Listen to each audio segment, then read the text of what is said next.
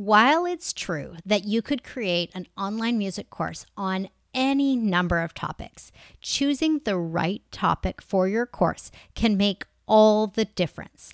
In today's episode of the Music Teachers Expand Online podcast, I am taking a hybrid approach. What we've got is some audio from a fabulous training that Brocha did, and me interjecting to make this into a fun and dynamic podcast episode for you. And the goal of this episode is to help you choose your online music course topic.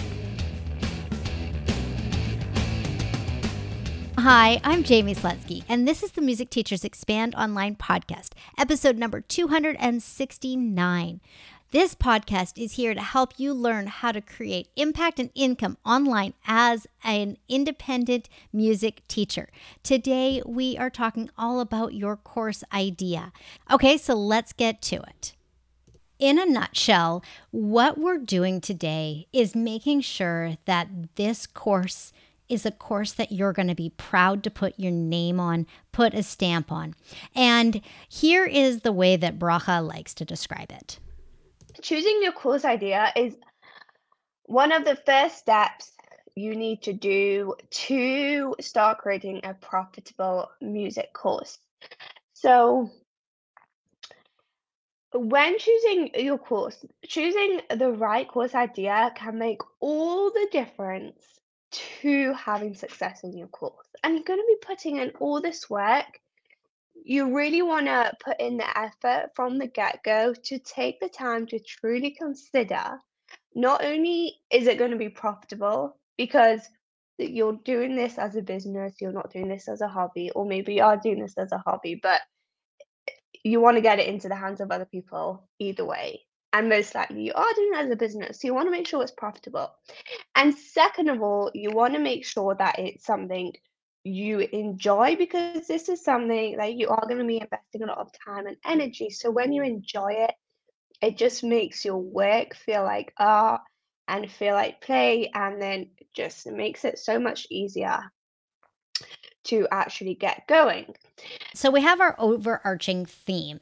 Now, it's actually a matter of how do we select from the vast amount of knowledge that we have and things that we enjoy teaching in order to say, yes, this is what my course is going to be about. This is the impact that my course is going to create in the industry. So, when choosing your course idea, it's really important to think about a few important things. First of all, it should be something that you're passionate about and something your ideal student really wants. So, a course should not be all of your knowledge, but have a clear beginning and end. And very importantly, it should be a big desire or big problem. So, why is this so important? Because a lot of times I see course ideas and they're great ideas, but they're not solving a big problem or desire. And you might have heard this before. This might be the first time you're hearing it. But even if you have heard it before, one thing, of course, idea, I want you to really go deep and really think is this something I'm doing because I want to do it? Which is great, but you need to think is this something that people are actually going to be invested in? People are actually going to be willing to spend money, time, and energy on. So you have to be really, really, really clear on that an important element here. We want to make sure that you're not creating a course because it's something that is a vanity metric for you and for yourself, that it is actually something that is wanted and needed in the market that helps someone to achieve what they are actually looking to achieve right now. I love the way that you phrase that, Brocha. Thank you. Let's keep going. So, the bigger the problem or desire, the more valuable valuable it will be and the more they will want it.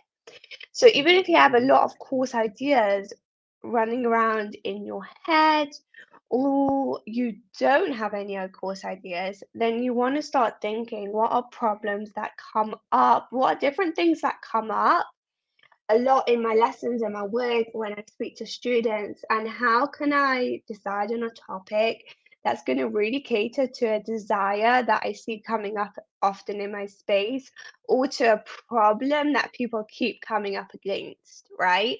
So, just to give you a few examples. So, with music, one of our clients, and she's doing a course which helps prevent injuries when playing violin. So that's really important because when you're having injuries that prevent um, when you're having, you know, pain when you're playing violin or you're struggling with practice, then that's a big, big, big problem for violinists.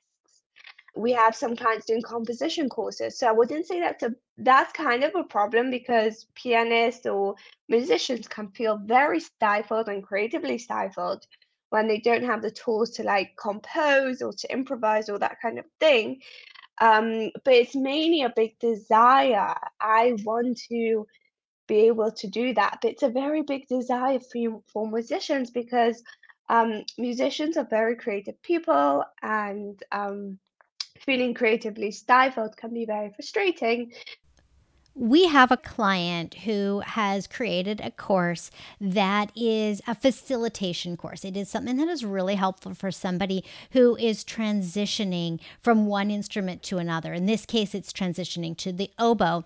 And what she did is she realized that bands need to have kids coming up to speed really quickly on the oboe so that they can create an impact in that band classroom and in the performances and things like that. So her course is solving a need and desire for the band director while also creating an opportunity for a student to be able to grasp a new instrument and to make the impact that they want and achieve their own goals with their musicality. We would be happy to brainstorm ideas with you once you finish coming through this episode. There is a link in the show notes to book a call with me or with Brocha so that we can discuss your topic idea with you. Now, this is the way that Brocha sums up selecting your course idea. It does need to be speaking to a big desire or solving a big problem. Once you've decided that, you need to start thinking which idea will light me up the most and make me the most excited to share and create content on? Because, like I said, you need to make sure that you're going to enjoy it. Let's be practical. You don't want to be spending a ton of time on something that you just don't enjoy doing, right?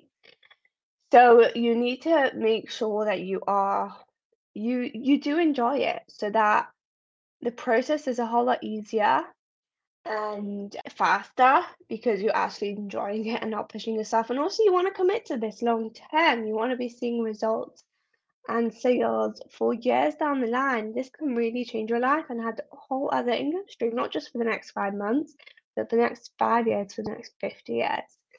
Um, so you want it to be something that you're always happy to do, right? Okay. This has all been really great backstory to why you want to pick the right topic for your course.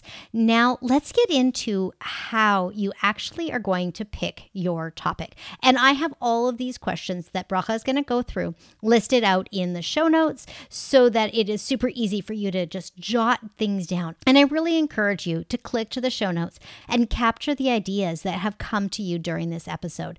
This is a tangible podcast. This is not ed- edutainment. This is not just sit and listen and hope you absorb something. Let's make traction and decide on your course topic. So now here are a few questions to ask yourself. What do you wish you had time to work on in lessons? That could be a good indicator. What topics can you talk about for hours? What are you or your students constantly praised for? Who is your offer for? So then once you've decided kind of you know, you start getting ideas on topics, you need to start thinking who is actually for because you really want to be clear on your ideal student so that you can actually do research, reach out to them, validate your course, and then market and sell your course a bit further down the line. So you really not need to start thinking, so who is it for? So not just what topic it's on, but who is it for? What is their starting point? What are their frustrations and obstacles? What are their goals and desires? What journey did you go through with the music that gave you a new understanding and passions? That is really important because you you want to be invested in it emotionally as well. You want to be connected to it. So, and you want your ideal students to really understand the journey that you've gone through to do that. And whenever I speak to music teachers about the course topics, they always have the most beautiful stories of why they got interested in that. So really start putting that together. Then once you really start um, putting all these ideas together, you can start listing out your course ideas and start thinking about which one will really will really fit all these categories. With these questions alone, you are so close to having a tangible, really good course topic. And you may think that the course topic is too broad, or you may think it's too shallow, or it may be too deep, or it may be too surface level, or it may be fill in the blank. And that's why we talk about the person who's going to be going through the course in so much detail. We really want you to know them because when you balance out what it is that you want to teach with the person that you want to teach it to, it becomes really clear how deep, how shallow, how wide, how narrow you are going to go.